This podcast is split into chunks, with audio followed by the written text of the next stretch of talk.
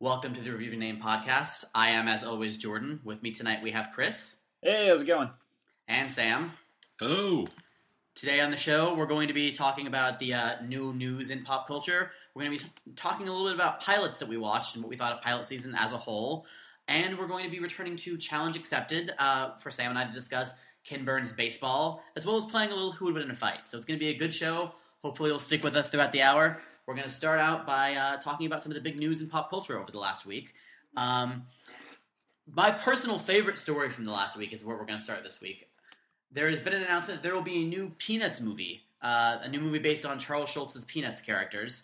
And the rationale that Schulz's grandson gave in the press release was now that the technology is finally good enough to realize the, the dream Oh, of the yes. Peanuts movie, it will be back.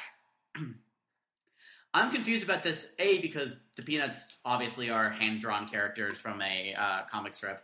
And it, it's never been like, well, if only they had the budget to do it right, we could get another Peanuts movie. Um, Peanuts Peanuts was always supposed to be in 3D, don't you know that?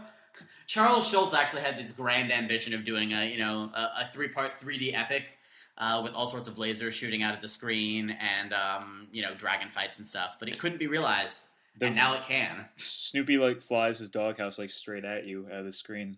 That's what they've And been when- waiting for. When Lucy moves the football, Charlie Brown actually flies through the screen and becomes a real life uh, creation that will follow you home and uh, hang out with you for three to five weeks after you see the movie. so so is this going to be a uh, like a feature, like in theater type thing, or is this going to be another one of the Charlie Brown? You know, it's it's an abortion, Charlie Brown. Like, is it going to be another one of those, or uh, No, it's it's going to be a feature film, though. Uh, I did miss It's an Abortion, Charlie Brown, and I'll have to check that one out. I think it really should be called "I Need an Abortion," Charlie Brown. I think. That, It's it's Lucy standing behind her little the uh, the doctor is in psychology stand, Oh, just God. looking really depressed. Okay. I thought I thought Lucy was going to hang a sign that says "Abortions five cents." Oh, this news roundup is going to very dark territory very quickly. But wait a minute. So so uh, this it's not going to have like a theme. It's not going to be holiday based. It's just going to be like I mean, it may have a theme. I assume there'll be some thematic content of some sort. well, you know you know what I mean. Like it I won't do be know like what you Charlie mean. Brown. It won't be Halloween or Thanksgiving or Christmas. It won't be any of that. Well, they've shit. already done all of those, and they were all pretty good, except Thanksgiving's kind of bad. Linus Linus is There's also the investigating one, like- Schroeder's murder. Well, there's the one where the girl has cancer. What? yeah, that is that is a special. I don't remember which one it is, but it is a It's special. probably like I have cancer, Charlie Brown. Ugh. It's a eulogy, Charlie Brown. Spoiler alert doesn't Wow. end well. Actually, I think it ends fine. I don't really. Know. It is recall. no. It's actually called "Why Charlie Brown Why." Oh, oh my god! Oh my god, that's dark. I hope I hope the new Peanuts movie is a hard R that is uh, even darker than Why Charlie Brown Why. It's focused on Why the Charlie relationship Brown between Why uh, apparently, according to its Wikipedia page, was the first animated show to address the subject of cancer. It first aired March sixteenth, nineteen ninety. Sadly, it was not the last, as now all children's programming is about cancer. Absolutely, as it should be. they need to know. Okay, well, our our coverage of the new Peanuts movie has gone to darker areas than we've usually gone on the podcast. So, why don't we move on to another dark adaptation? Uh, RZA has announced that he is directing an adaptation of Grant Morrison's new comic book miniseries Happy, which will be scripted by Morrison himself. Um, for those of you who have not read the first issue of Happy, it's about a gangster who teams up with an imaginary talking blue horse to save a little girl. Um, I, for one, am excited about this. What do you guys think? Um, well, I haven't read Happy at all, um, so I, I don't know whether I should feel happy. I like Grant Morrison. I have no idea how you know good a director RZA is. Um, I've seen him in movies and stuff. What has he directed? Um, Uh, I believe his first directorial, uh, his directorial debut is The Man with the Iron Fist, which is coming out soon. Yes, that is true. Oh, so we don't even know. Like we have, no, I mean, he could be a terrible Yeah. director, and that would make me less excited about this. But at the moment, it's a Grant Morrison script based on a Grant Morrison story, so that's exciting to me. And Man with the Iron Fist is either going to be like ridiculous and awesome, or incredibly self-serious and upsetting. But I'm going to see it either way. Mhm. Yeah, I the director being kind of an unknown quantity makes me a little on the fence about this. I mean, and also it's we're we're just like one issue into the series so far. Like I liked what I saw from the first issue, but it's still kind of in the too early to tell phases. I think I'll have a better idea of how adaptable the story is as we get a little down the road. Um, but yeah, I think it's I think it's cause to be excited. I would I'll definitely see it regardless, but how excited I think remains to be seen. Yeah, well, it's, it's it's sort of the situation where you know someone optioning a product that we haven't even really seen all of yet. You know, Yeah. people buying buying up the rights to make movies of books that haven't come out yet, things like that. It's always a little bit like okay, but when it's when it's an adaptation of something that I, I is by someone I enjoy, and I liked the first issue well enough, I'll obviously continue to read it. Um, I think it's exciting, Yeah. uh, at least enough to make me go, really? I'll probably see that. I hope they schedule it for release around the Christmas season. I mean, they would have to. It, it, what it is is it's a Christmas story. It's like the dirtiest, filthiest, Mhm. most violent, horrible Christmas story you could possibly imagine. And also, there's a cute little cartoon blue horse in there uh, who just wants to save the little girl who imagined him. So it's it's a feel good. It's a feel good kind of story. Oh yeah, it sounds Yeah, sounds lovely. it is. This is this is a really dark uh, iteration of the news roundup. I don't think it's going to get any lighter as we start talking about uh, the fact that it's been announced that Louis is not coming back until 2014, um, and that Community has been pulled from NBC's schedule. I'm wrapping those up into one big story because it's about two comedies that we like not being on TV when we thought they might be on TV again.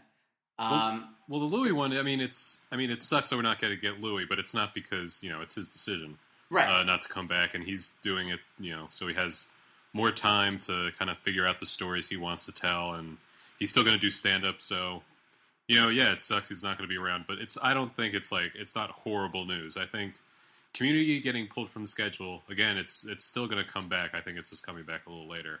Um, I think Community though, it's it's probably this is it. This is going to be the last season of Community. Uh, it's got to be. Well, ultimately, I don't think it's bad news in either case. Really, it's. I mean, from from a I want more Louis in Community as soon as possible perspective. Obviously, I would like Louis to come back next year and Community to be on what this week as it was supposed to be. Um, but I think it, it's actually going to end up being a good thing. A because, like you said, Louis is taking the time because he wants to focus on developing the stories for the new season, and I guess taking it in a slightly different direction from what he's been saying. He's, uh, I guess he says he sees the first three seasons as sort of a trilogy, and he wants season four to be the beginning of a new trilogy. Um, I'm not sure that I see the the trilogy out of the first three seasons that he does, but I loved all three of them, and um, he can take all the time he wants if his, if the show's going to continue to be as good as it has been. As for Community, I feel like the fact that it's been pulled off the schedule from Friday night means it might be placed back in the schedule somewhere that more people might maybe see it, which would be good. You know, uh, NBC's Wednesday night is imploding. Animal Practice and Guys with Kids are both not getting any ratings. So there's a chance that both of those shows get taken off the schedule and canceled in the next few weeks, and Community is now a Wednesday night comedy, which would be great. Um, still, probably no one's going to watch it. Still, probably it'll be canceled, but it has a better chance than it will Friday night at 8.30. Yeah, I don't see the community getting pulled as bad news per se at the moment, just because I don't think things can really get worse for community fans right now. As Sam just said a minute ago, we're all pretty much uh, making peace with the fact that this will probably be the last season of Community.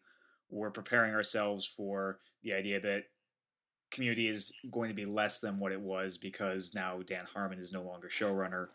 Um, but the idea that it's been pulled from the schedule, it's just a delay. We're going to see it at some point because NBC is it, it's already been filmed, and regardless of the fact that the ratings aren't great for it, it does have a viewership. And if NBC has it, the show is done, NBC as soon as NBC has a hole in the schedule, it's going to plug Community right in there, whether or not it is going to be the last season or not, because they know that they've already paid for it and people will watch it. Maybe not as many people as they'd like, but it will be watched.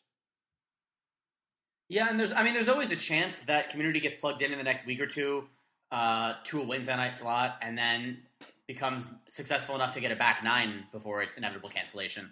I would say that's very unlikely, but it's possible. Which, um, if the new iteration of Community is even half as good as the old show, I would watch 22 more episodes of it uh, as opposed to 13. So if you want to think really optimistically, maybe this is very good news for community. Probably it's just moderate news.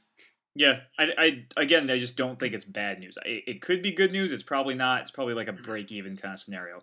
But this is like a huge period of transition for NBC right now. So we're gonna see holes in the schedule all over the place, both due to like new shows failing and old favorites like 30 Rock wrapping up a little bit earlier. Like it's only a 13 episode season of 30 Rock, right? That's correct. Yes. Yeah. So there's going to be a lot of room for community to come in at some point, hopefully on a night that isn't Friday. Uh, two episodes into Thirty Rock's last thirteen, I, I, um, I'll be less sad to see it go. I think if it continues to be of the quality it's been the first two weeks. I think it was pretty Um, good actually. I watched, I watched uh, last Thursday's episode. I think Chris, you said this exact thing to me, and I said okay, and then I went and watched the episode and um, forgot it like fifteen minutes afterwards. Yeah. Yeah, I- well, I, I think it's kind of like it's it's kind of like a you know like it it's always been. It's still kind of like a joke machine. It might be a little bit more disposable, um, you know, right after watching it. But I still think it's you know it's pretty good. I like that gonna Matthew miss it. Broderick was there. yeah, Yeah. Matthew Broderick appearances are always welcome on that show. Um, he's he's always fun. Yeah. Bryan Cranston was not as as awesome as I had hoped he would be, but also the whole like introducing Kenneth's parents thing was inevitably going to be disappointing. I, you know what? I, I don't. I, I think I my, I did find it to be a little bit forgettable, but I, I too am still enjoying Thirty Rock a lot. I don't think it's really gone off the rails or anything. I think it's still a very highly enjoyable show. It's just it, it's been around for a while and it's kind of become a little formulaic, but it's an enjoyable formula. So while it's maybe not the most rememberable, memorable or uh, hot comedy to talk about, it's still it's always satisfying. I'm not going to stop watching it anytime soon, and I think I will miss it when it's gone. And Well, and if you think obvious- that oh, go ahead, Sam. if like this is going to be this is Thirty Rock's seventh and final season. Yes. Yeah. if you compare like uh, the quality of 30 rock right now to say the quality of like how i met your mother which is in what season eight Eight. Eight. Oh, it's, You- and it, uh, don't get me wrong, it's I- way higher. it, that's what i'm saying and i think Yeah. that's kind of impressive and a, a tribute to the quality of writing on the show Yeah. and kind of the consistency I, yeah, there. I mean, to be clear, I don't want to. I don't want to come out as against Thirty Rock in any way, shape, or form. I've loved the show for its whole run, and I'm writing about the seventh season, even though I missed Thursday's episode for too long to actually review it. Um, I'm going to be writing about the rest of it, and I think it's still a very good show, even though it's it's become more hit or miss as it's gotten older. Um, and yeah, obviously I'll miss it, especially because who knows what NBC is going to be like after Thirty Rock leaves. As the show is doing a good job of parodying right now, the network has kind of imploded. Um, and I have no idea what Thursday nights on NBC are going to look like next season. With, I guess, The Office is ending, so you're going to have probably that weird Dwight-based Office spinoff. Um, hopefully, another season of Parks and Rec, and some random other comedies that maybe have monkeys. Yeah. They're just milking that monkey for all it's worth. Poor Gross. Crystal can never leave NBC. Next uh next season it will be teamed up with Matthew Perry in a buddy cop drama. uh, would I watch that? Yes. Yeah, Yes, I would too, unfortunately. If it, if it was Matthew Perry and a monkey solving crimes, I'd watch that is show. uh, that matthew perry show whatever it's called go on is that still on It is Yeah. still on, and it got the full season pickup, right? oh Well, we can touch on that in a minute when we get to our uh discussion. that is on that is a pilot i actually did see Oh well, we'll we will we will talk about that in just a moment. Before though i we haven't do, watched any successive episodes as you can tell like i didn't even know it was still is on it the air. still on television? is that still Sam will ask that about every single TV show we talk about for the rest of the this podcast and all future installments. Um, before we wrap up the news roundup, Chris, there were a few big stories coming out of uh, the New York Comic Con that uh, were TV based that you wanted to talk about. Uh, yeah. So some of just a little bit of a news roundup to come out of New York City Comic Con. I think probably the biggest uh, TV related announcement to come out of Comic Con itself was the fact that Joss Whedon's Shield show was going to star. Uh, Agent Coulson would be in the starring role. Clark Gregg is returning to reprise his role as Agent Coulson. For spoilers alert, he apparently he did not die in Avengers and will be the focal point of the new Shield show that Joss Whedon is uh, adapting for television. wait Um, what Yeah, Yeah, you didn't hear about this? no Yep. Clark Gregg is the star. it's not and it's not a prequel No, no, his his character just didn't die. Yeah. That's the biggest load of shit I've ever heard in my life. I mean, I agree with you on the one hand, but on the other, I love Clark Gregg, and Oh, I I'm- love Clark Gregg too, which is part of the reason why the death of Agent Coulson was so effective.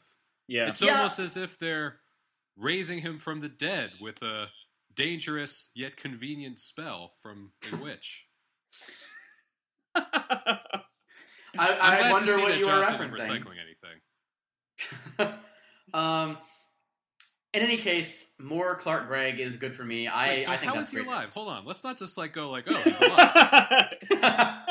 and and and we've talked about in Avengers, like you know, talking about you know, you know, Joss like he kills characters, and it's sad, Yeah.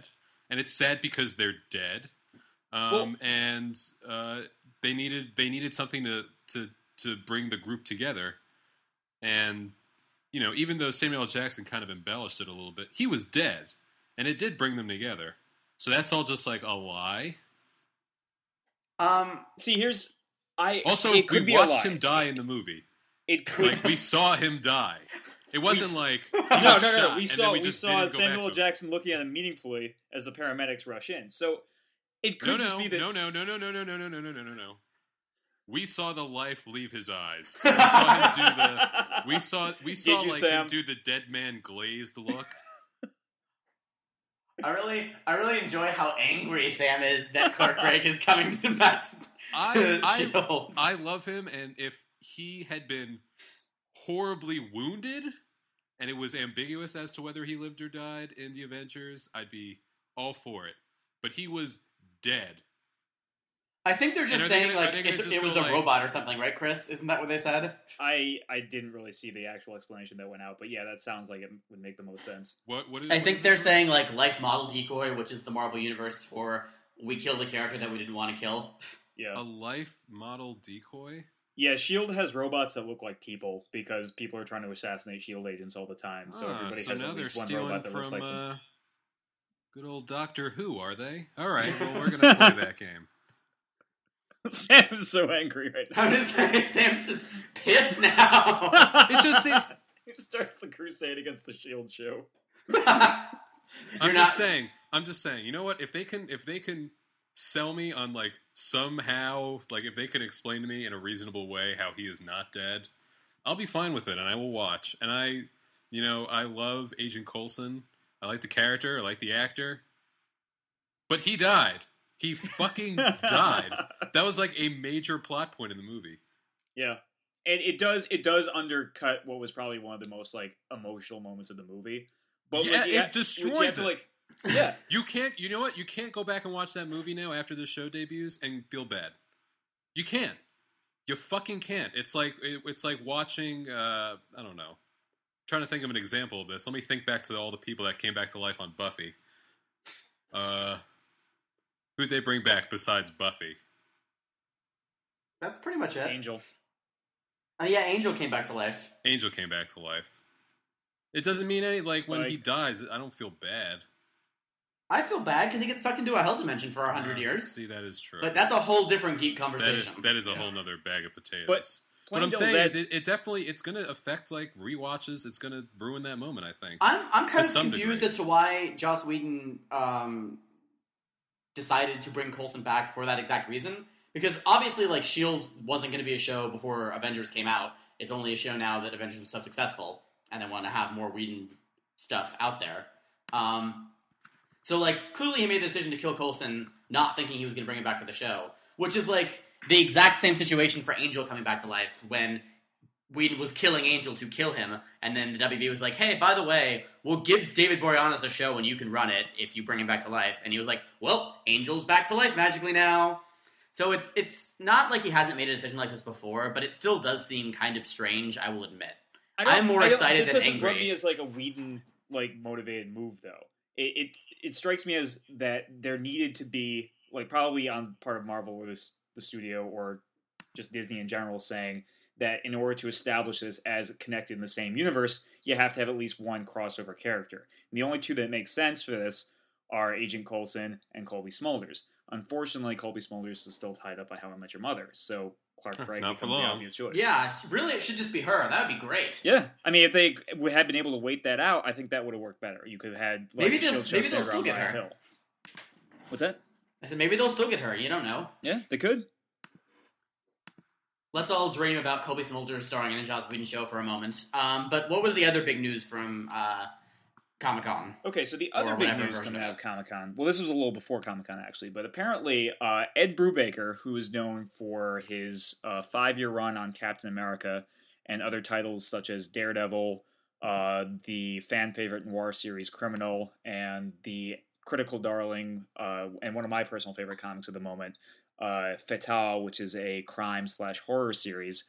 Uh, this writer has two pilots that are apparently being optioned. Uh, one by uh, NBC and one by Fox.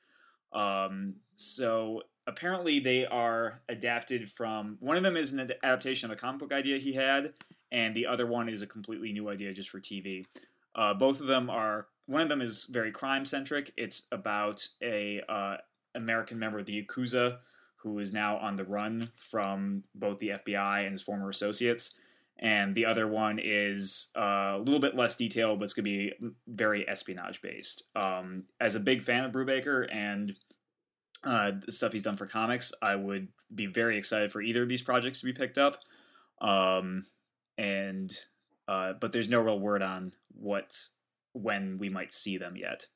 Well, yeah, as always, when we discuss like new TV shows that have been announced, there's no word on when they will come to air or if they will ever come to air because Right. it's so early. But that sounds intriguing. Yeah, I mean, uh, you can find the descriptions of both of them on Spinoff Online, and uh, if you're a fan of his work, as I am, it's this is exciting news. If not, uh, I would recommend checking out some of his projects. I would recommend starting with Criminal. That's probably one of the best series to kind of get a flavor of what he does and what he might possibly bring to television. Um, but yeah, I think this is good news. Hopefully, one of these will get picked up. Absolutely. Uh, all right, are we are we ready to wrap up the news roundup? Well, let me just finish this up with a quick little thing. Apparently, also, uh, Cullen Bunn's horror western, The Sixth Gun, is also being looked at by Carlton Cuse, who was a frequent director for Hmm. Lost. So, any fans of Lost or the series The six Gun, there's reason for excitement there. I think this would make a fantastic TV series. If Yeah, you've been up. telling me I should read that for a long time, haven't you? Oh yeah, it's great. Uh, definitely one of my favorite books right now. Um, if you like western, if you like horror, uh, it's just a great series. It's sort of like uh, the Lord of the Rings set in the Old West because it's about these uh, pistols who, like, whoever possesses all six of these pistols ha- can like reshape the world and One pistol to rule them all. yeah. but uh, See, but instead of a stupid thing like a ring, it's a gun, which Yeah. makes it automatically cooler than Lord of the Rings, right? Exactly. And you have like um zombie um trail bandits and all sorts of great stuff like that. It's a series worth checking out and it would make a fantastic adaptation. All right. Well, I will probably check it out at some point. and obviously, if and when any of the shows we've talked about get picked up, we'll probably discuss them here on the podcast. Just for the fact that we can say, "Hey, remember when we said we weren't sure that was going to be a thing? It's a thing now." Um, but for now, let's go ahead and wrap up the news roundup, and we'll move into discussing pilot season. Um, so, why don't we start here by just saying, what did you guys think of pilot season as a whole, um, and then talk about a little bit about the shows that you watched that you liked and the ones that you didn't. Uh, Sam, why don't we start with you? Because I know you said you hadn't, you weren't too active during watching pilot season. No, I wasn't, um, because basically everything I'd been hearing about most shows, I guess not all shows, was that it was a pretty weak class. I think the ones that I wanted to see that I just didn't catch was uh, Last Resort and trying to think of one other one. I heard Ben and Kate was okay. And I think there was another drama that was supposed to be okay, but I didn't Um, watch. Um, Last Resort was awesome, and you should check it out. I have the episodes two and three still waiting on my TiVo queue at the moment, but that's a show that I clearly Oh. plan to continue watching. so you think that's probably on ABC.com, right? Yeah, you should definitely go check that out. sure. It's um, I don't know if it's going to be a great television show in a season or two, but I do know that it was a really, really solid pilot. Okay. But yeah, I think I, the only one I watched was Go On, which was after uh, the Olympics. Yeah, it was during the Olympics. During the Olympics. Um, It was NBC like, please watch something on our network. yeah, and uh, basically what I said about that, it was community, but it wasn't funny at all, and without all the pop culture fun and the interesting structure. Really, all the things that make community worth watching. This didn't really have in the pilot, and I didn't. I didn't stick with it. Because honestly, I don't really even know when it's on, where it's on. It's a Wednesday show. It's on Wednesdays, um, and it's a show that I've been meaning to revisit. I, in fact, promised myself that I would revisit it um, after a few episodes to see how it was doing, and haven't gotten around to it yet. So I'd like to see if the show becomes something interesting. I assume it will not, and will quietly die, as all Matthew Perry sitcoms post Friends do. Um, and then he'll pop up next season as a disgruntled ice cream truck vendor or something. No, no, he's solving mysteries with the monkey. Oh right, we already said Already he saw decided. Mysteries with the Monkey. But also they uh It's they a have uh, an ice cream truck they take out on the weekends. continuation of Friends. Like NBC's going to bring back Friends, only like Chandler and the monkey are trying to track down who murdered all the other friends.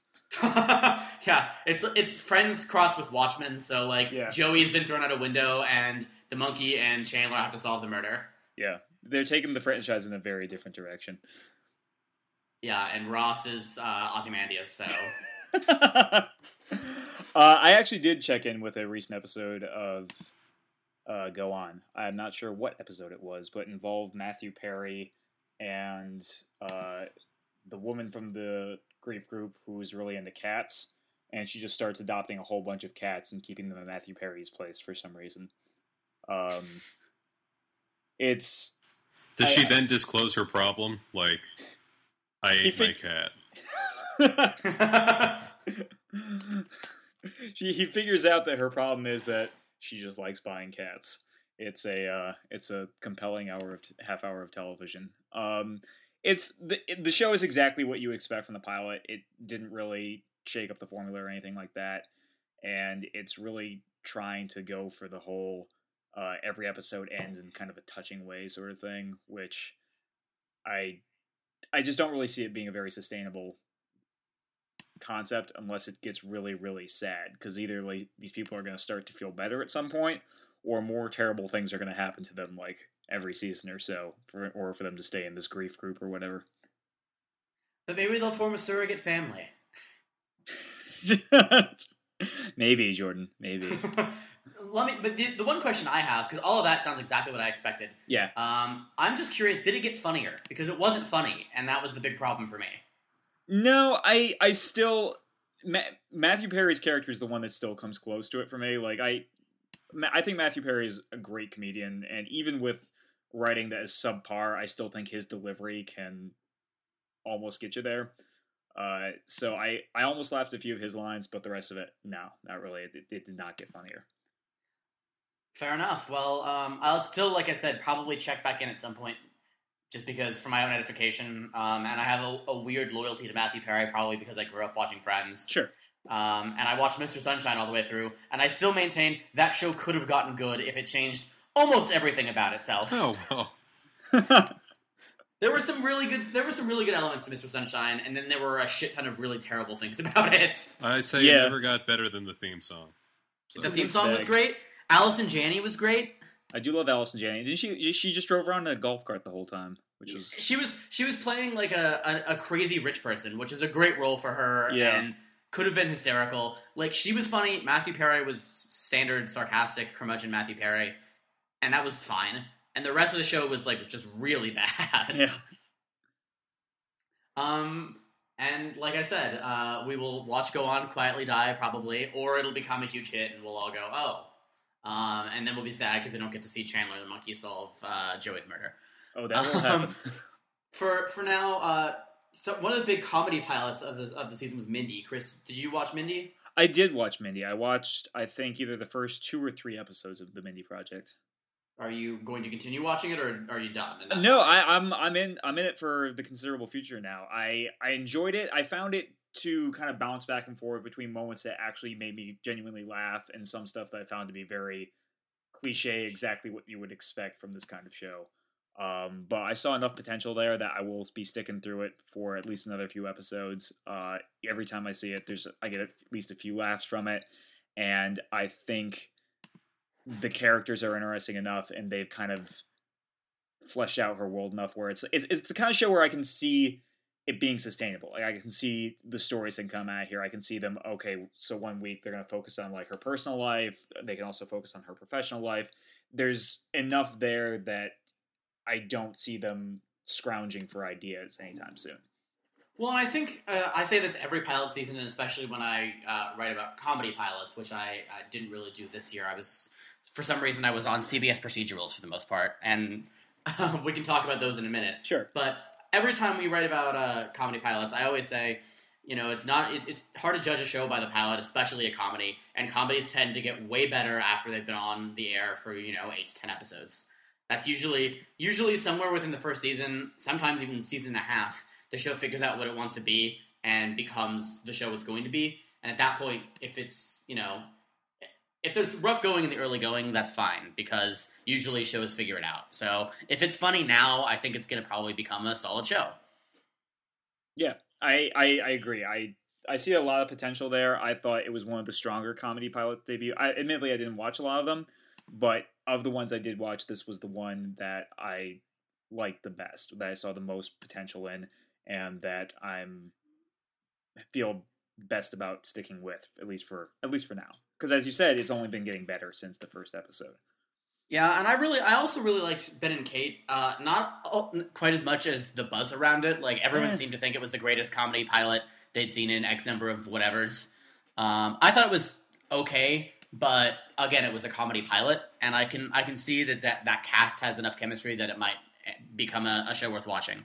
It's a show that I'm not watching right now, but one that I won't be surprised if I have to catch up on it after season one. I could see that. I watched the first two episodes of it. I wasn't really crazy about it. I found it to be very uh, forgettable, to be honest with you. Um, yeah, I just didn't really.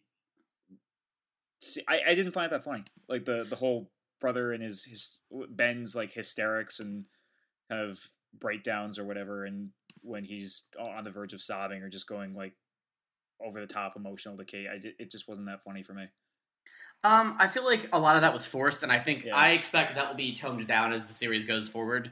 Um, I also I'm hoping that it's gonna go the way of Cougar Town and become more of a hangout show over the course of its uh, first season because I feel like it's got a lot of characters that I think are interesting enough, but I don't really care about the let's raise the daughter together story all that much. Yeah. So if that can get shunted to the side uh, in favor of just like funny people doing fun things together, then I'm all in favor of it. Sure. And, and Cougar Town, by the way, is another show that you have to uh, point out that it like changed its premise and got way better about halfway through its first season. I still think this is just some sort of elaborate like scheme on your part to get me to watch all of Cougar Town, and then by the end of it, you're just gonna pull the rug out from under me.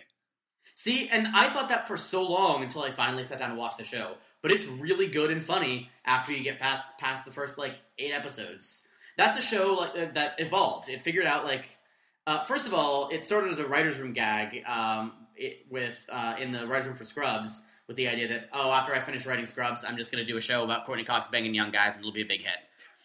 Um, and then he did, and then about And it Eight was a big hit. No, it was not. Aw. Because about eight episodes in, it stopped being about that at all and just became about a bunch of like funny people hanging out with each other.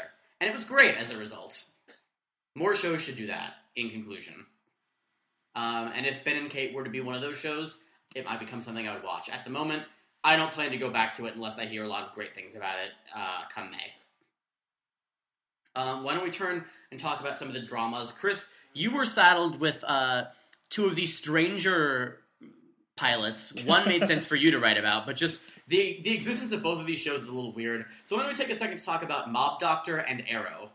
Okay, uh, starting with Mob Doctor, let me just say that it's like I. It's a title that just goes for the most obvious like description of the show. Like there's no like room for debate or ambiguity about what you're getting with a show called The Mob Doctor. It's it's right there for you. It spells it right out. It's very upfront. She's a wedding planner for a gynecologist, right? Exactly, exactly. Um, and it, the show, the pilot, uh, was interesting just in for how much of the show they tried to cram into that pilot. I mean, they lay everything out in there for you, not in terms of, um, they they set up everything for that first season, and there's a lot to go on, and there's just a lot of different things going on in this pilot. It's it's almost hard to keep up with just how many they just keep introducing new characters and new subplots and uh, new developments and she has like three different crises both personal and professional in the pilot it, it was really just almost as if three episodes of television just crammed into one uh, which was impressive, but not necessarily good. Um, I, I I think it could have been a good show in retrospect because uh, it, it's it's an interesting idea. Like this doctor who owes like a substantial amount of money to the to the mob, and so is now on call on the payroll for them and has to show up whenever they need medical attention for anybody in the family. Uh, it it just didn't really work out here. It was all very melodramatic. We the lead character was I don't even remember her name, but she wasn't very relatable. I she was, she was mob doctor. I was screaming at her like right? halfway towards the end of the like toward in the last five minutes of the pilot. I was screaming at her because they, she has this moment where like there there there's a new mob boss by the end of the episode, and he says, "If you move to a different city, we're done." And she's like, "No, I'm gonna stay here, and I'm gonna stay in your debt." And I'm just screaming at the television at this point because it's such an easy out. You don't have to work for the mob anymore. And she's apparently like an amazing surgeon who can do all these kinds of experimental procedures. Like I, I feel like she could get a new job somewhere, but in order to not have to go through the hassle of like an apartment hunt or something, she decides to stay indebted to the mob. Well, finding so, an apartment's tough. Chris. Yeah, it is. I don't Plus, know if it's Chris, she's mob doctor. yeah, the show isn't just Doctor Doctor. There's never been a show just about doctors, right? No, that would be stupid. Who would watch a show just about doctors? Everyone knows I need something sexy and something violent in all of my shows. And nothing is sexy or violent about medicine. But it, I, we, we make fun of it a lot, like because like the title is really really dumb. But it didn't have to be a bad show because you know we've seen the as, as you just said we've seen the medical procedural so many times, like combining it with the world of organized crime and someone leading a dual life.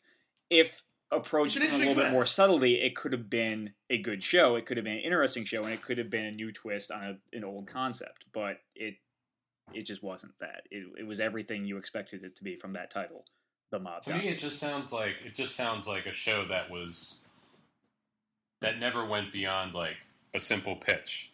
You know, people people love mob shows. People love doctor shows.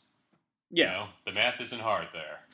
Well, yeah, but but combining it, you could there there is a compelling show in there under all of the melodrama and frantic pacing that the pilot handed you. I want to pitch another show. It's called Doctor Mob. It's a half-hour sitcom starring Michael Imperioli as a as a mobster who has to pretend to be a doctor for some undisclosed reason. I would watch that.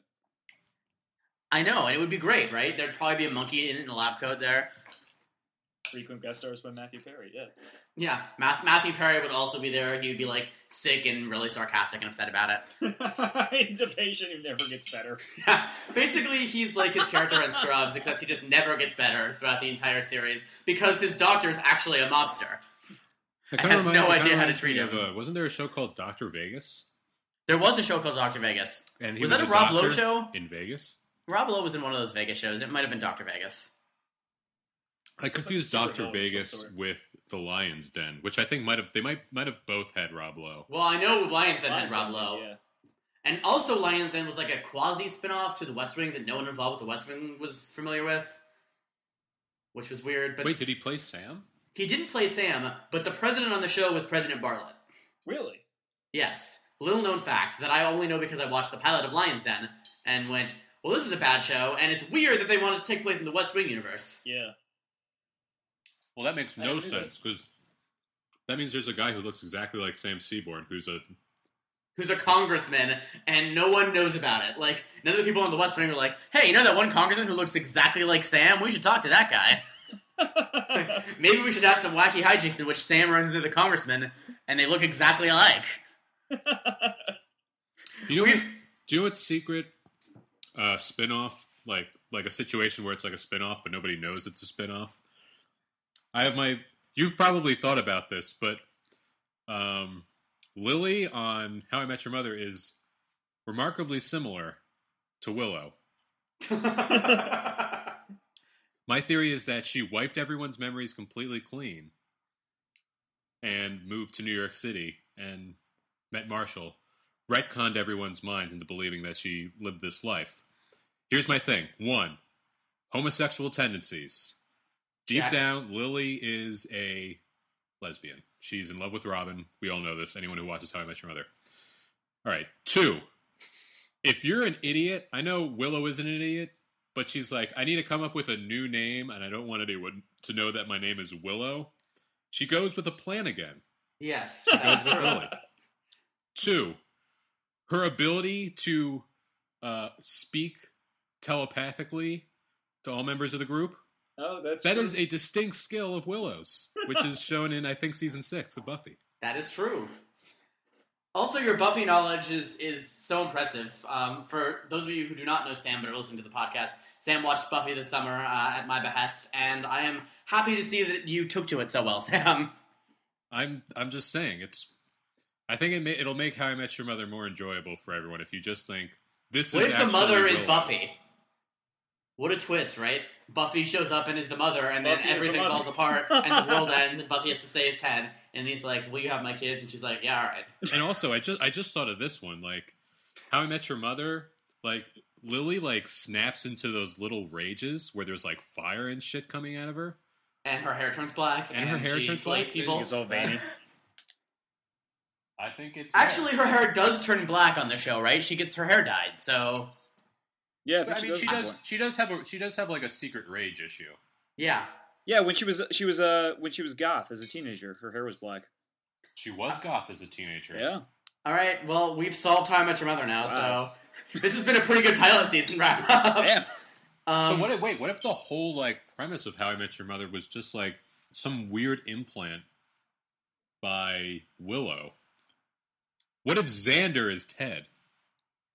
Oh man, now you're going off the rails, but okay. If you give me like another couple of weeks, I'll get this shit figured out. All right, we will return on the on a future Review Name, Review Name podcast to Sam's theories about how How I Met Your Mother is actually a spin-off of Buffy and all of the characters are interconnected. Um, for now, Chris, did you want? Do you have anything to say on Arrow? Uh, nothing beyond what I wrote in my review earlier on the site. You can check it out on uh, Review Be Named TV section. Uh, it was apparently the CW's highest rated show in three years or something, like the most watched show they've had in three years. Did you guys see that? I did see that, Yeah. but uh, you were not a fan, as I uh, gleaned from reading your review. I was not impressed with the show. I found it to be a little bit too cookie cutter close to Batman Begi- the plot of Batman Begins, which I expected to a degree because you know you you look at the promotionals from the show, you look at the sp- the similarities between Green Arrow and Batman as characters. It makes sense that Warner Brothers would want uh, for the first TV adaptation to try and stick as close to like the Nolan interpretation of superheroes as possible.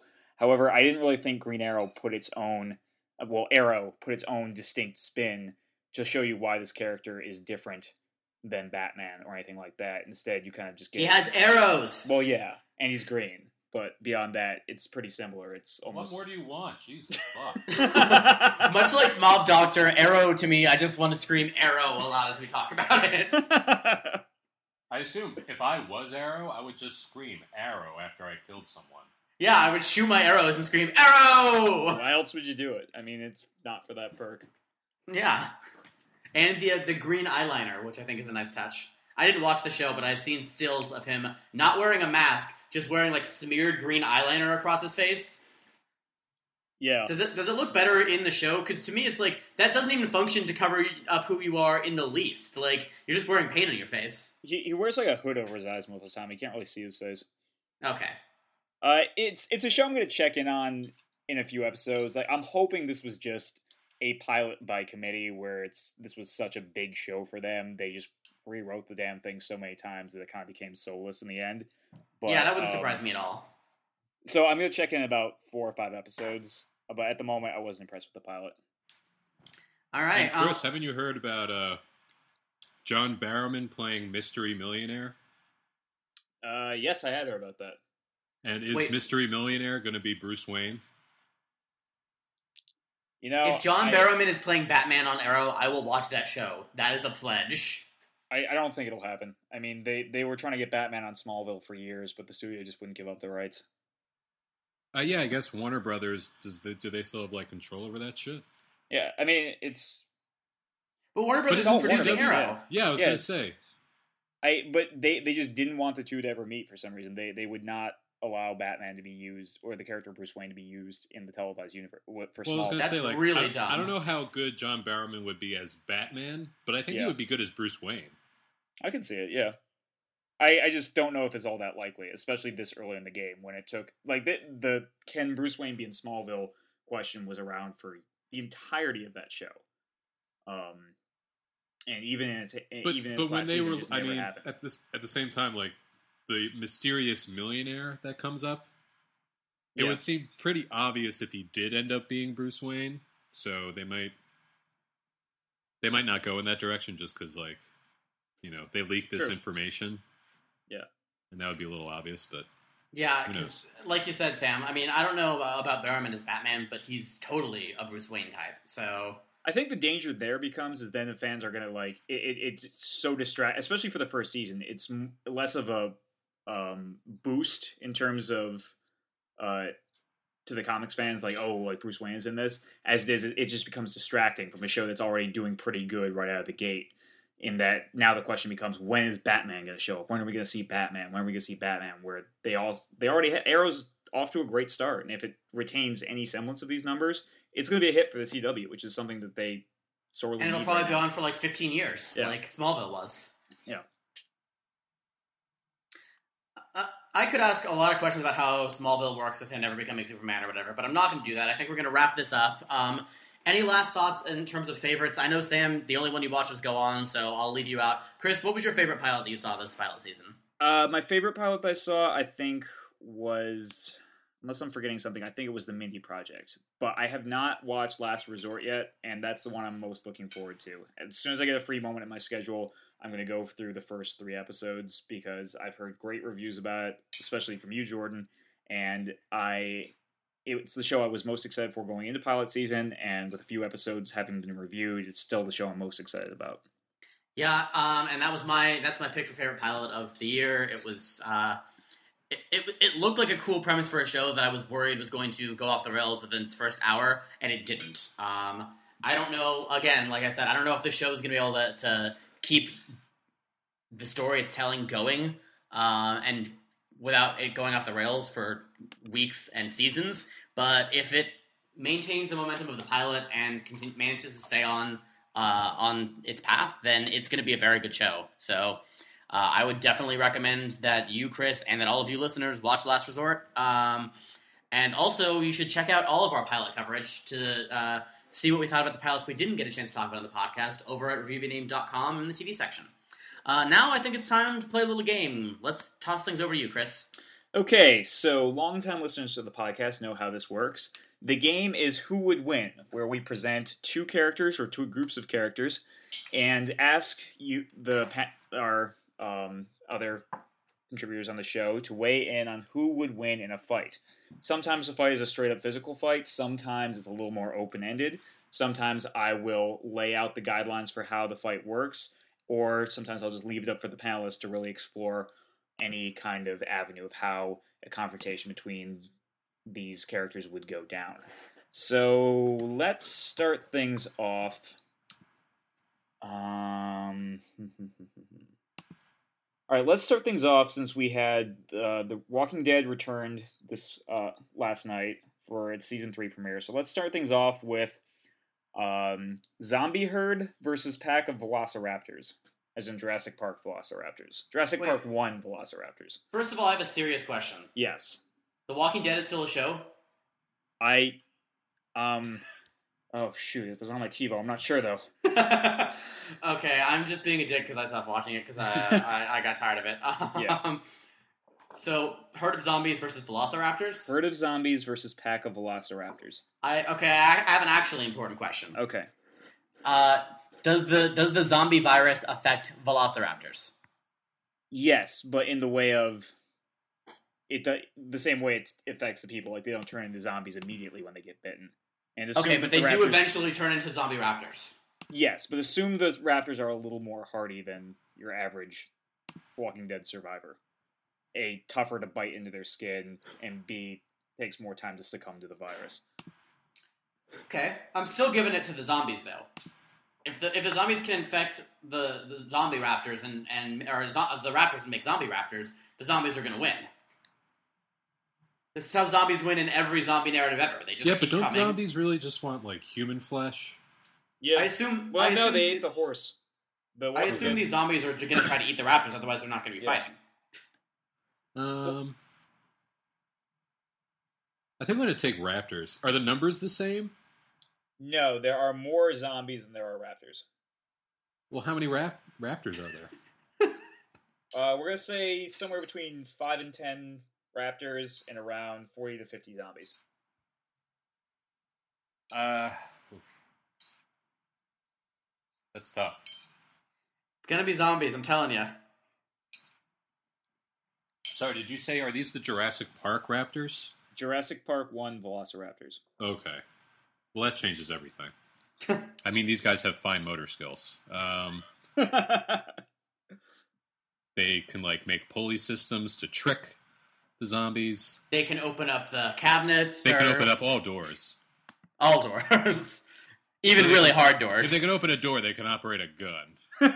So we're dealing with velociraptors who can handle weapons. Most definitely, I mean, let's just assume guns and that the, crossbows. the velociraptors in Jurassic Park 2 have the same intelligence as those like two kids, so like a 12-year-old.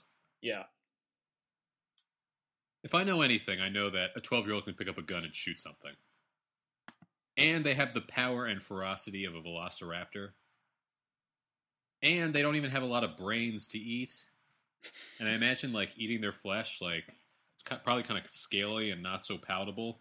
I think Yeah. zombies are probably more into like kind of fleshy stuff, fleshy like mammals, like people or horses or dogs. So I feel like zombies like they might bite them, but it's going to be a really tough time keeping them down. But once you have one zombie raptor, the raptors are in real trouble because the zombie raptor is going to be able to take them out. But won't the zombie? I mean, the zombie. Raptor. All you raptor can eat is one zombie I mean, raptor, and this but- fight is over. but this is like these aren't two intelligent groups that are facing each other. It's not like this is going to be like a campaign drawn out over like months and weeks. This is going to be like this is going to be over in the span of the first encounter. Well, I mean, that's only true if you assume the zombies just eat all, or the raptors eat all the zombies, and then they go go about their b- business. This could be a sustained campaign if the zombies are going to win. It's going to have to be for the zombies to win. I so you think the zombies are going to uh, follow the raptors? I think the zombies infect one raptor during this encounter, and the raptors will eventually die. This is how the zombie narrative works. No, but this is outside the zombie movie Yeah. universe. They only need to get one, though. I'm not so sure how they'd get one.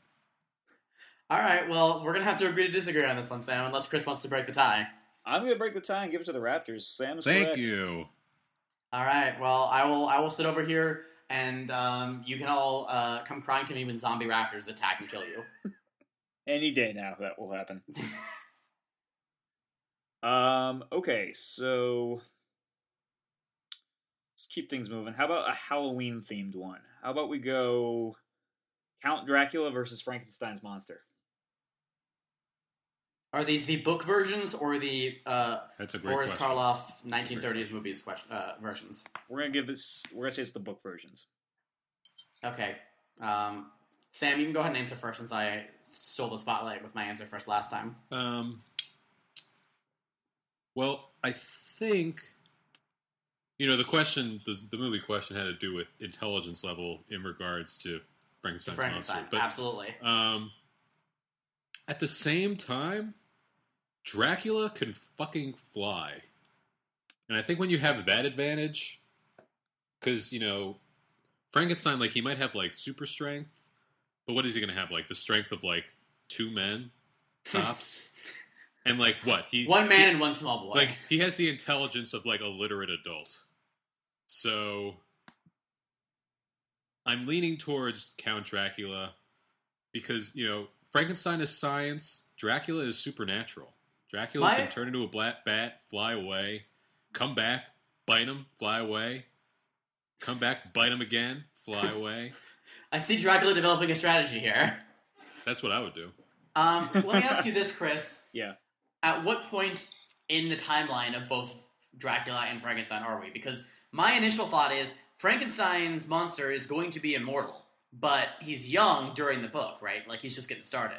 Dracula, on the other hand, has been around for hundreds of years by the time uh, his book takes place. Let's say it's during the. It's each character from around close to the end of their respective books. All right, Dracula, totally.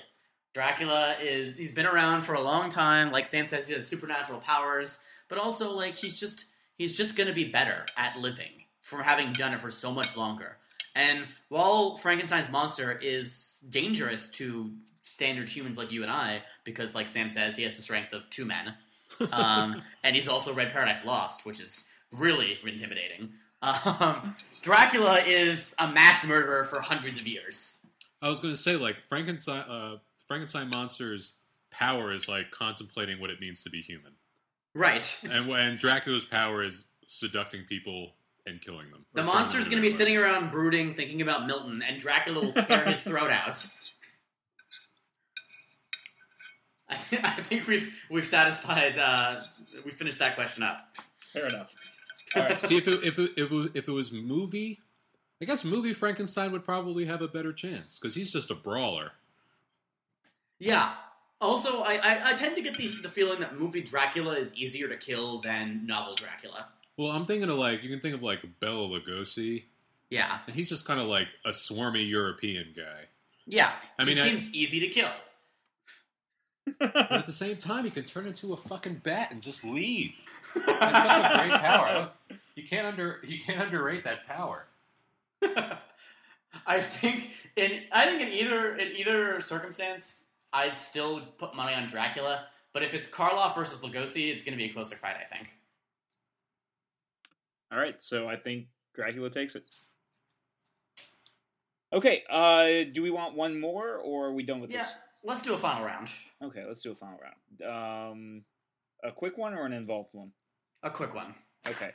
Uh, bear in mind that we subbed this game in for a different game we had planned, so I was coming up with these on the fly. So uh, this one's going to be the shark from Jaws versus Jordan.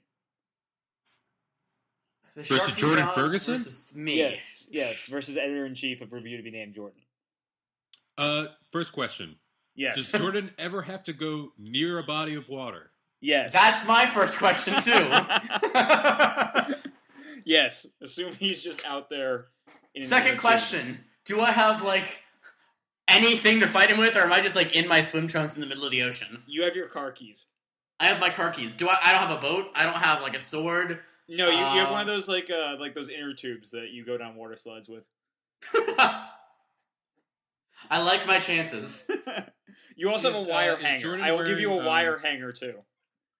Is Jordan wearing a comically ironic um, turkey themed bathing suit with like Thanksgiving turkeys all over them?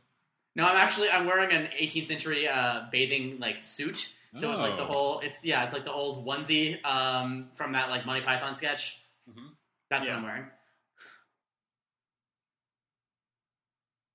Well, What do you think, Jordan, guys. could we give information to Jordan? Now? Like, is this happening in the future or is this happening in the past? Uh, as If in- it's happening in the past, I think we know I won. it's happening no, in but the this is future. in an alternate universe. yeah. What I'm Okay, saying so- is, I don't can know the where you're going this, information Jordan learns in this podcast right now could it save his life? It could, but it probably won't. I have car keys and a wire hanger, and I'm wearing a onesie. Jordan. Jam the keys into his eye. that was gonna be my fighting strategy. That's all you got. Y- Yeah, obviously I'm gonna go keys one eye, wire hanger the other eye, and then he's gonna be pissed and blind and eat me. But he's gonna be, he's gonna be blind. He's not like a regular shark. He's Jaws. He gets off on eating people. Like he's not going to stop just because I punch him in the nose. He's going to be like, "You punched me in the nose. Now I'm going to eat you as vengeance." Jaws survives multiple movies of eating people who are much more equipped to kill him than I am. Doesn't he like come back after getting blown up a few times? Yeah, I mean, I think it's always a different shark theoretically. I was gonna say it is a different shark. but it's Jaws, right? Like, I think the second one, maybe it's like his son or something. It's like avenging the father. I don't know. do sharks have like this this this sense of vengeance? Oh yeah, totally. Well, see that I'm in even more trouble. Because even if I escape, he and his shark children are going to come but, after but me. I'm assuming if you were able to defeat Jaws, like a boat would eventually come around and pick you up, and then you'd be on your way, Well, and you'd never. have keep to in mind though, if I defeat Jaws, the water is going to be full of the blood of a shark. Yeah, but after, And everyone knows after that he, other if he sharks kills love Jaws, shark he needs to be cocky. He's gonna start swimming all the time after that. wow, I think- we're able to dictate what Jordan will be like after this event. Oh, totally. Jordan will get a sex change soon after defeating Jaws. But I'll have a sex change that's uh, it's more like the plastic surgery that uh, what um, was it Kyle's dad? Yeah, Kyle's dad gets on South Park where I become part shark. He like I mean I think he became part dolphin if I recall, but I'm gonna become part shark. And then I'm gonna be uh, the third wheel of Matthew Perry and Crystal the Monkeys um, buddy cop comedy. But I'll just be really sad all the time because I'm part. that was part really shark. close to being our final who would win, actually. um, so wait, did I win? No, you did not win. Good, because that would be absurd. yes, Um, the shark wins. All right, we're going to wrap that up and turn to another recurring segment on the podcast. Listeners may recall Challenge Accepted, where one of us dares another member of the staff to do something pop culture related. And in the last Challenge Accepted, Sam dared me to watch an episode of Ken Burns' baseball documentary, Baseball. Uh, it was the sixth inning, which covers the 40s in baseball. And I did watch it. So, Sam, let's talk about it. Well, Jordan, first, what did you think? Let's get that Um, out of the way first. I liked it. I didn't love it. I thought I figured if I was gonna if I thought there was a chance that I would go through and watch several episodes of the documentary before this episode, and we would talk about more than just the sixth inning, and I would surprise you. But after I watched the sixth inning, I was like, ah, I'm kind of okay not watching the other, I guess, ten innings, right? Because they're tenth. Yeah, they just came out with the tenth inning like last year. Oh, okay, so I guess the other nine innings that I would have had to watch. Um, I, I wouldn't be opposed to watching them at some point, but I didn't love it enough to think I have to I have to run out and watch the rest of this right now. But I mean, I really liked Doris Kearns Goodwin's story. Um, I really liked watching uh, Happy sing take me out to the ball game as a really old man. I thought that was cool. Um, obviously, everything about Joltin' Joe, who was apparently a baseball player. Yeah. Um, and Jackie a, a Robinson character was in a song. Yeah, here I thought I thought the uh, Simon and Garfunkel were just being very clever, but no, they were talking about an actual human being who played baseball. Uh, so yeah, I would say I liked it. um, in short, Yeah, well, I mean, it's definitely like a lot of Ken Burns documentaries. It's, you know, it's insanely long. It's 18 and a half hours, just the original version.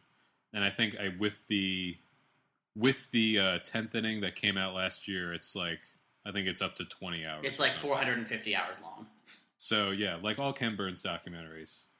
Yeah, and I mean, even the sixth inning in and of itself felt very long. Well, Like, it was. I, I- think it, I think the sixth inning is like two and a half hours. Yeah, it is. It's two and a half hours, and you know, uh, it's it's the length of a baseball game, basically. yeah. Um, but something I think that's kind of interesting. I was thinking about like Ken Burns today, just in general, and Ken Burns is one of I think the most famous American documentary filmmakers, and I don't think he's ever had a directed a film that's come out to theaters. That's He's- true. He yeah, purely lives in uh, TV land. and pretty much just PBS, right? Uh, I think so. Yeah. and maybe even exclusively PBS. I don't know that for a fact, but I think he's just a, like he's pretty much a PBS guy. And I mean, it's it's clearly a well-made documentary, and I was surprised how many people um, from the '40s were still alive to you know be interviewed. Yeah, well, this is the movie. The original. I know it was uh, made in the 90s. 19 yeah, ninety four. I think it came out, so he was probably making it in like ninety two or ninety three. Yeah, I mean maybe even earlier than that since it's so long. Um, Um, but something, it's just something I like about Ken Burns, and I think it's kind of it, it leads to a discussion about what we like about television. Is you know, it's rare that a story will be able to be told to its full potential in two hours or three hours in a movie theater. right. And you know, a lot of there are a lot of great documentaries that are able to do it. But Ken Burns will take something as complicated as the Civil War or the history of jazz or World War II, and he will, you know, take the time to to get know, all the angles on. yeah to really dig in and like not and that's the sort of thing you can only really do on television. And I think that that baseball did a good job of that. Um, you know, of really giving you a sense of of the scope a of the sport in general, but also of the period. You know, it's it was about it was about the 40s. So it was you know it's about World War II. It's about baseball really like stepping into its prime. And I think it's a story that you know could have been told in a movie because clearly this one episode was about the length of a movie. But if you want to tell the story of all of baseball with all of its intricacy, or all of the Civil War, or jazz, or any of the Ken Burns subjects, I think I think he picks things that are weighty enough. They need to be on television, and they need to be given the time and attention that he gives them. Yeah, and I think that's something that we like appreciate about just the medium of medium of television itself. With you know fiction shows, uh, we're able to learn about these characters and explore stories and angles that you just couldn't do in two hours or three hours. Um, and I think you know it always goes back to me and Jordan talk about this a lot. You know, we think television might be better just because of this. The- yeah, the I was just going to say that. it, it, it, gives you the opportunity to really dig deep into something. And of course, there's you know there's ton, tons of bad television. There's tons of bad uh, films. But something that I like about all TV, and in this case, what I like about Ken Burns, is that you know he's he's not gonna. There's so many stories to tell, and there's so many worthwhile stories to tell if you're telling a history of something. And you can argue. Take a look at you know Mad Men for an example, or Breaking Bad we're basically getting a, a history lesson, a fake documentary about these people and these characters and what they have to go through in their lives. Um, and TV allows us to to do that and to do it every week for years. Right. Well- I was just if if you sit down and um, you know really talk to someone who loves pop culture like we do, and you talk to them about their favorite movies and their favorite TV shows, I feel like there's so much more emotional investment in my favorite TV shows than there aren't even my favorite movies. And I don't think that's something you know that casts aspersions on the effectiveness of movies as a medium, obviously. But TV, you build you build characters, you build worlds, and you get so much more invested. I always say, and it's sitting right next to me right now because I'm trying to get a friend to start watching it. Uh, when I talk about Six Feet Under, I always say, you know, those characters become like family members to me.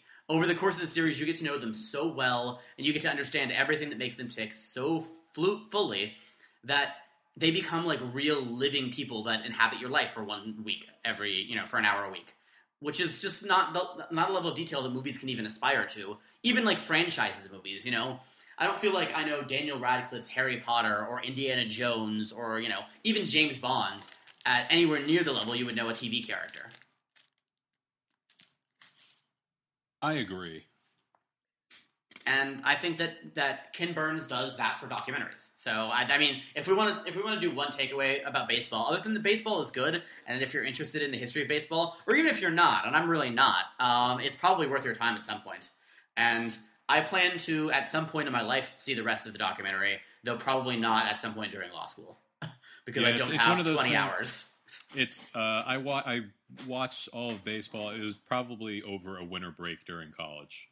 Yeah, And that's like that's when you need it. When you have like days of nothing to do, you and know, you just want to pick up pick up a a, Ken. Burns documentary and just fucking pile drive through that shit. Yeah, and um, based on this and based on the other Ken Burns documentaries that I've seen, um, I I would recommend it. Um, and also, I'd recommend television Yeah, as a medium of storytelling. television. Um, it's not just for stupid people. This has been this has been a big episode about TV for us, but I, I That's think going that, out to all you I don't watch TV people out there. You are the worst. well, I feel like I don't watch TV. People were a thing like a decade ago, but No, Anyone who says- around. They're anyone who still says they don't watch TV now needs to just go get fucked. Like. if you have if you have, if you can show someone like The Wire or Breaking Bad or Mad Men or you know any of the greats of drama or even you know Arrested Development or Parks and Rec, like if you can show those people those television shows and they go that's not for me, then they need to get out of my life. like those are those are great pieces of art in drama and comedy that that are akin to and some would argue better than even the, the heights of film. Um, so people need to respect television more. In conclusion, What other uh, uh, Ken Burns documentaries have you seen? um, I've seen Jazz, which I, I watched it years ago, and I want to go back and watch it again because now I'm getting into jazz uh, for an upcoming feature on the website. Actually, Oh, so okay. I intend to go back and rewatch Jazz. Um, Jazz is good. probably probably as part of the feature. Actually, um, I, I think I'll, I'll watch it and do an interlude on on Jazz the documentary. But I liked it. Yeah, it was really fun, really informative. Um, didn't I didn't jump into jazz after it the way I intended to at the time because I got too busy. Mhm. But um, now I am, and I'm planning on going back and watching jazz, and uh, I think I'll enjoy it again. Um, so yeah, to wrap up, television is great. Ken Burns is awesome. Baseball was good. Uh, before- Before we end challenge accepted, I have to dare someone else in the staff, and um, I've decided to break the rules of challenge accepted since I invented it and can do that. Um, and I'm going to dare the entire staff. So everyone who is a participant on the podcast, Wait, does that um, does that mean at the end of this we all get to dare you to do something? You can something if you want to. I haven't figured out how that's going to work yet. Um, we can give you like four dares at once. But over the course of over the course of the podcast life, you will all get a chance to dare me to do weird things. So I'm daring everyone. Those of you who have not made an appearance in the podcast yet, if you want to take up the dare and come on, challenge accepted next time, you're welcome to. But for now, it's going to be Chris, Alex, and Darren. You were on before. You should read it too. I'm daring all of you to read Neil Gaiman's Sandman. Chris, Chris is our Oh, comics editor. Right. He knows more about comics than pretty much anyone I have ever met, and he has not read Sandman, which is easily the greatest achievement in comics, in my opinion. Um, Sam, I've been trying to get you to do it for years, and Well, I was doing it, and then a good friend of mine took back all the comics, yeah, and then I well, stopped reading them. really, what happened is my little brother. I tried. I What tried a to get my shitty little friend. That sounds to like a read dick. It, What a, he, what uh, a shit did friend! not. That did not go over well. um, he lost. He them. did, but I, I had to go out and buy them again, which I did because I love Sandman that much, and that's why you all need to read it, so that for the rest of my life, when I'm talking about Sandman, I won't be to one my few friends who've read it, or to a wall, or to strangers on buses. so I dare you all to read Sandman. Um, it is 75 issues, so it's a bit of a commitment, but I think you can all do it. We will be doing the next challenge accepted somewhere on or around the November 18th ish podcast. So whenever we record somewhere around then, or I guess if all of you are woefully behind, as you may be, we may bump it a week or two. But it's going to be near the end of November. So read Sandman. Those of you out there in uh, our audience who have read Sandman should be excited. Those of you who haven't, go read it as well because we're going to talk about it a lot. I may even decide to make it a challenge accepted long uh, podcast, long challenge accepted, and do an all Sandman podcast because that's how much I love Sandman and how much I think we'll have to say on it once you've all read it. So go read that. You are challenged, and now go accept it. Uh, with that, it's Okay. time to wrap up the show. And before we do, obviously, we have to announce the winner of the Rachel Tardif Memorial Award for Best Performance of the Week. Uh, this was a dark, post-apocalyptic news roundup for us. Um, few got out of it alive, including some of my most cherished childhood figures, the Peanuts. Um, but one person did get out of the review be named uh, news roundup alive. Well, person is being charitable, and this person uh, popped up throughout the rest of the podcast. So the winner of the Rachel Tardif Memorial Award for Best Performance of the Week is successful television actress Crystal the Monkey. Uh, so Yeah. Crystal, you should come down, get your trophy, get your small cash prize, hang out with us for a little while, and we look forward to seeing you playing the monkey from Friends opposite Matthew Perry's Chandler in Friends slash Watchmen, whatever it's going to be called next fall on NBC. Um, also, the show will be filmed in, a- in a basement somewhere with no budget because NBC will be a hollow out husk of a network by then. But Crystal, we'll come talk to you about your success. You're the highest paid monkey in television, so we'd like to talk to you about that. Come on down. Congratulations, you won the week. With that, um, all of you should check out the website at reviewbenamed.com, and you should especially this week check out the launch of the Review Be Named game section. Uh, it launched today, and our new games editor John is going to be filling up a lot of content throughout the week. So go check that out. Check out the rest of the site. You can follow us on Twitter at Review Be Named. You can email us at reviewbenamed at gmail.com. We'd love to hear from you. Uh, and for now, see you next week. Thanks a lot. Bye bye.